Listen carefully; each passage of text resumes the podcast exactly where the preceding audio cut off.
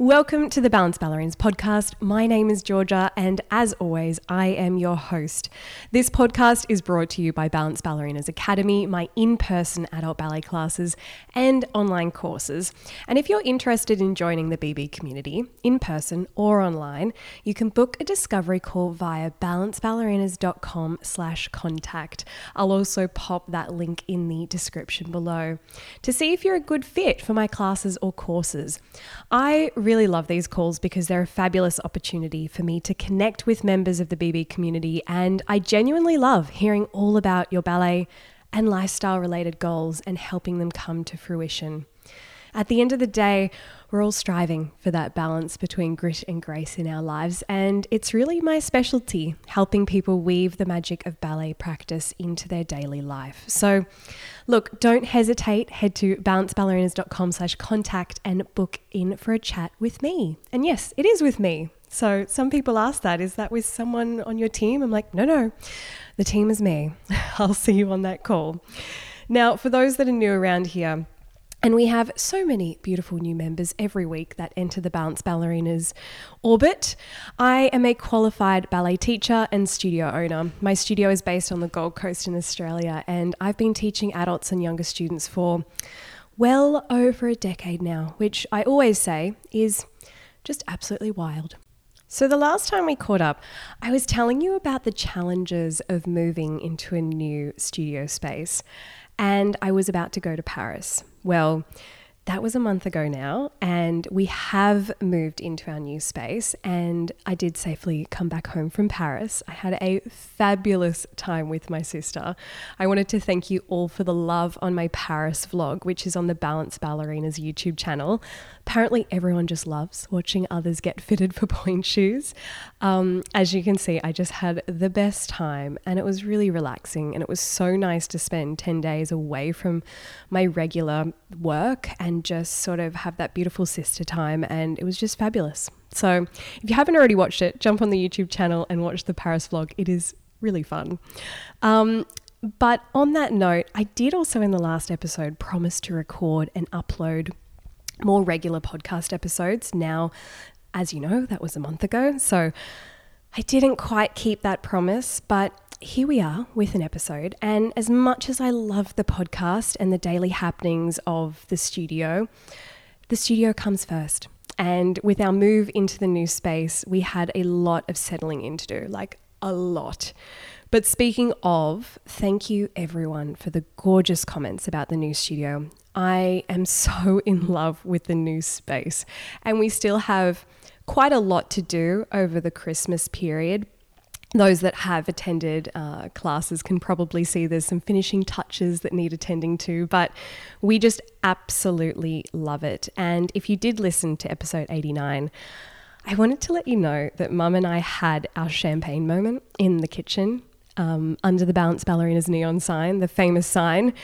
It was absolutely delightful and it really helped us connect after a hectic beginning to the term.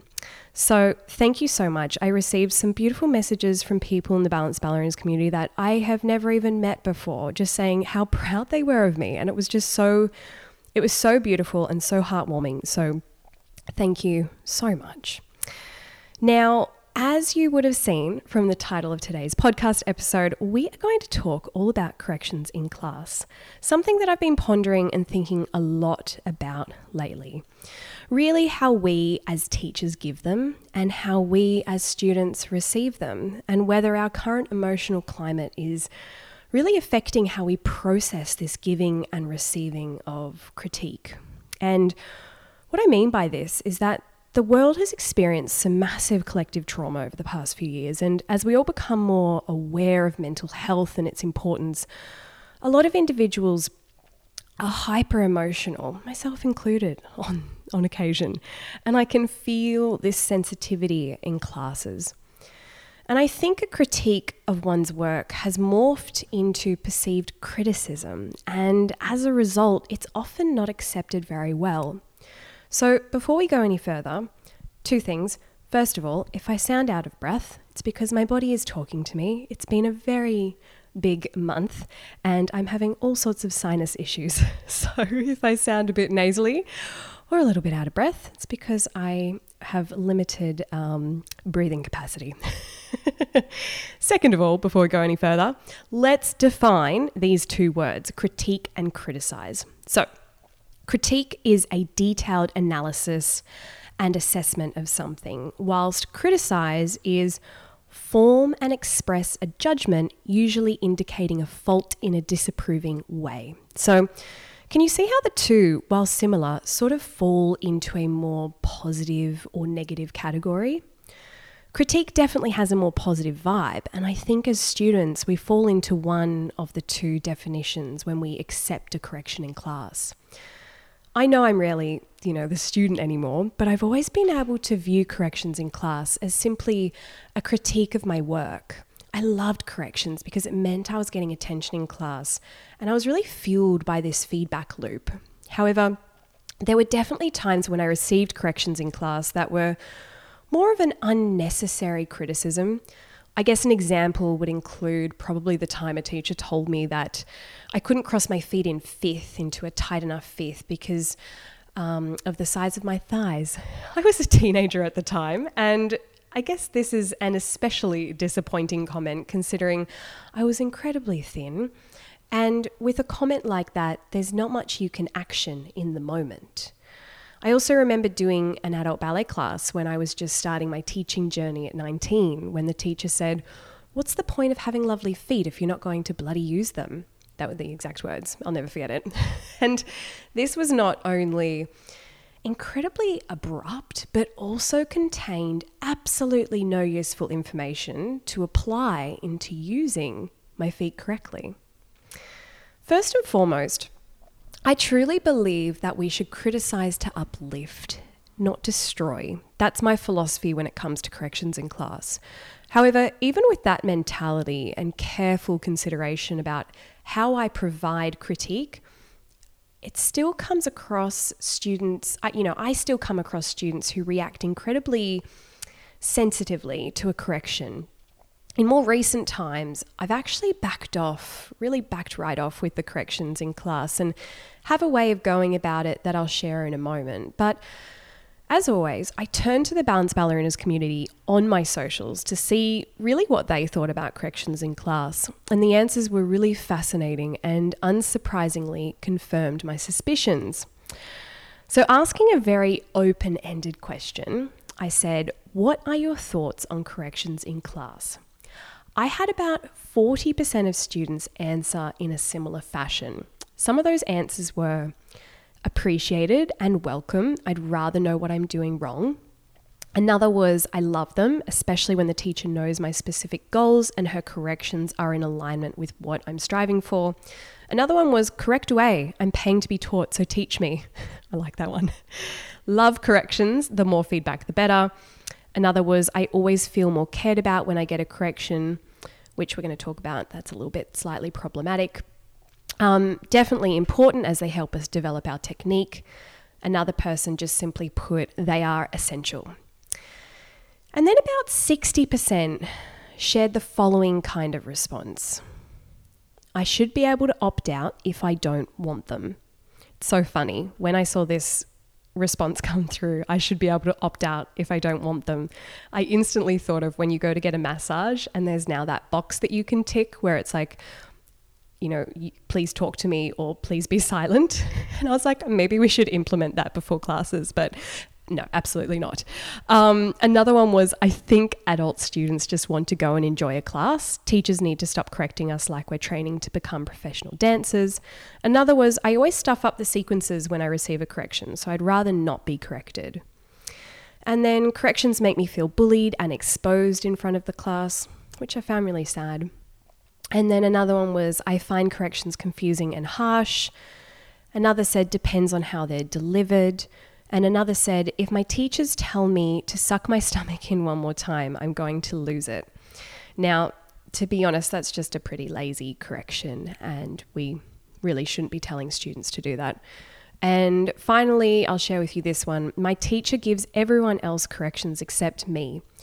I did cry one time when she corrected me, so maybe that's why she doesn't correct me anymore, but now without the corrections, I feel ignored.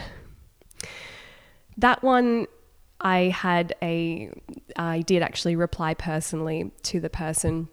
And I got them to really see from the teacher's point of view how if you cried when you received a correction, the teacher would obviously feel really scared to give you another correction. And I actually told her to have a conversation with her teacher, and now it's all happy days in the classroom. So that made me really happy. Um, but before I started sharing these answers, I said that my suspicions were confirmed, and my suspicions were that almost half thrive off corrections and absolutely love them, whilst the other half find them really intimidating, distressing, confusing, or annoying to receive.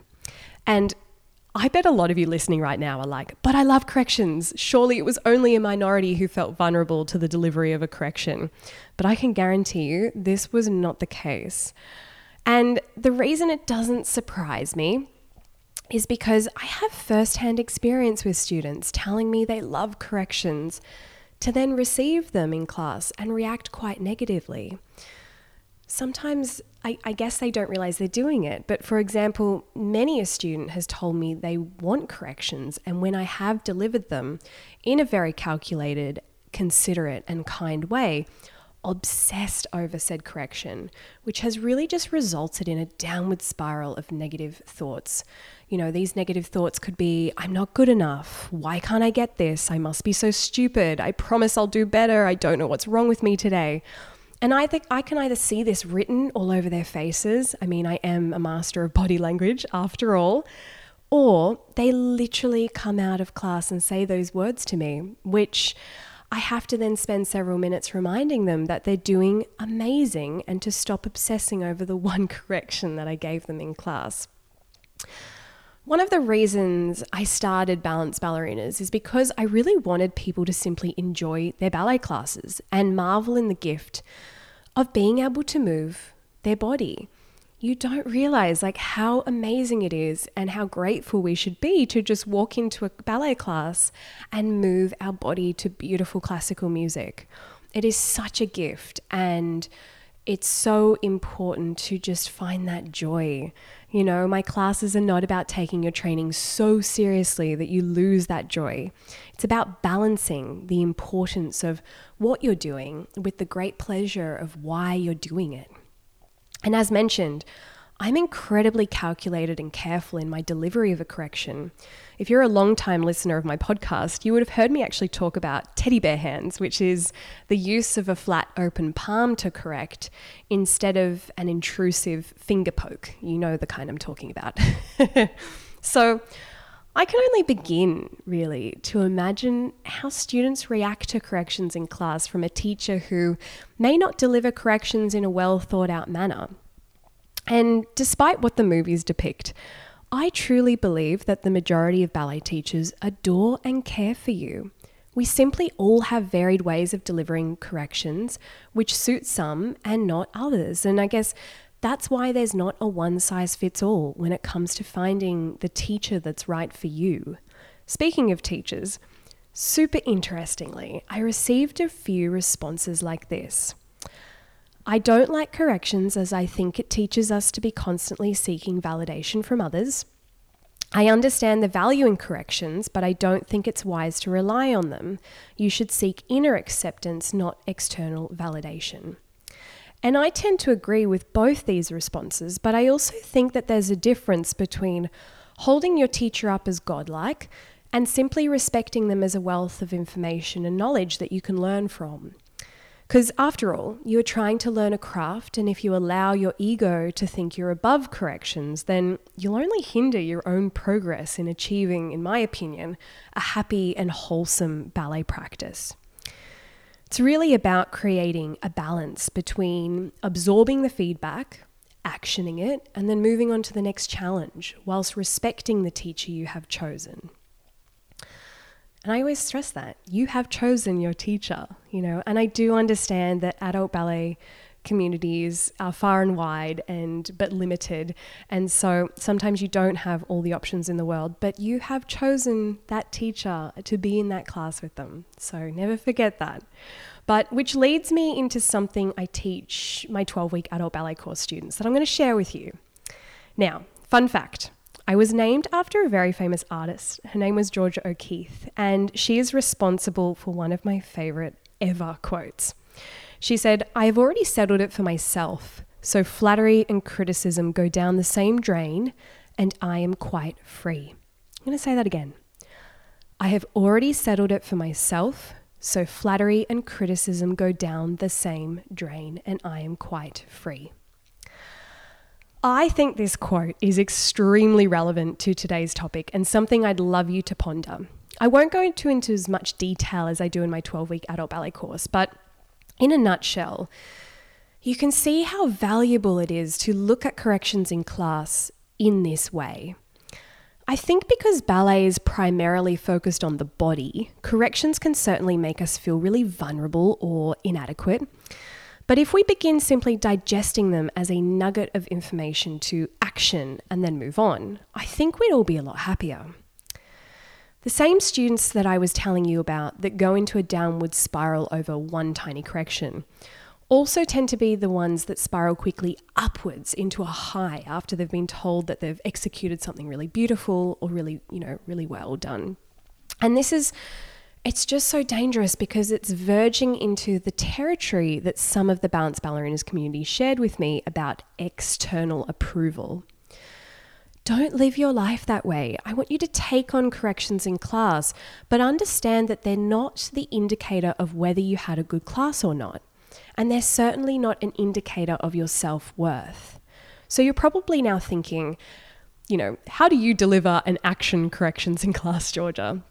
Well, as you can see, it's a really delicate dance between student and teacher, with delivery really being key. And I know that the students, you know, I know students I can correct, I know the ones who don't enjoy corrections, and I know to be careful with the ones who love corrections but take them to heart. And I'm certainly becoming increasingly more sensitive to the emotional insecurities and sensitivities around me as a result of the world that we currently live in. Teaching is a game of interpersonal skills, and developing the ability to read students' verbal and nonverbal cues really takes a long time. And I'm the first to admit that whilst I have a good grasp, I'm always learning, fine tuning, and coming across new challenges. My students who attend in person classes will notice, or if you haven't, you will now, that I usually deliver corrections quietly to an individual during the exercise. And this ensures the student doesn't feel singled out in front of everybody. And I also deliver corrections when I've got to know them for a long time. So I usually let students who are new sort of find their feet for the first few lessons. And I also deliver the majority of my corrections to the group. And I get them to apply a particular focus for the exercise, especially if we're repeating the exercise. But at the end of the day, corrections are part of a ballet class, and as teachers, we need to learn to deliver them in a more effective and perhaps creative way. And as a student, we need to be open, unguarded, and receptive to them. As always, it comes down to a balance, and that's where we're going to leave this topic for today with much to think about, and of course, my use of the word balance a hundred times in this episode. Um, but yes, have a fabulous week. I will see you all in a fortnight, I promise. And just never forget your ballet teacher loves you. Bye.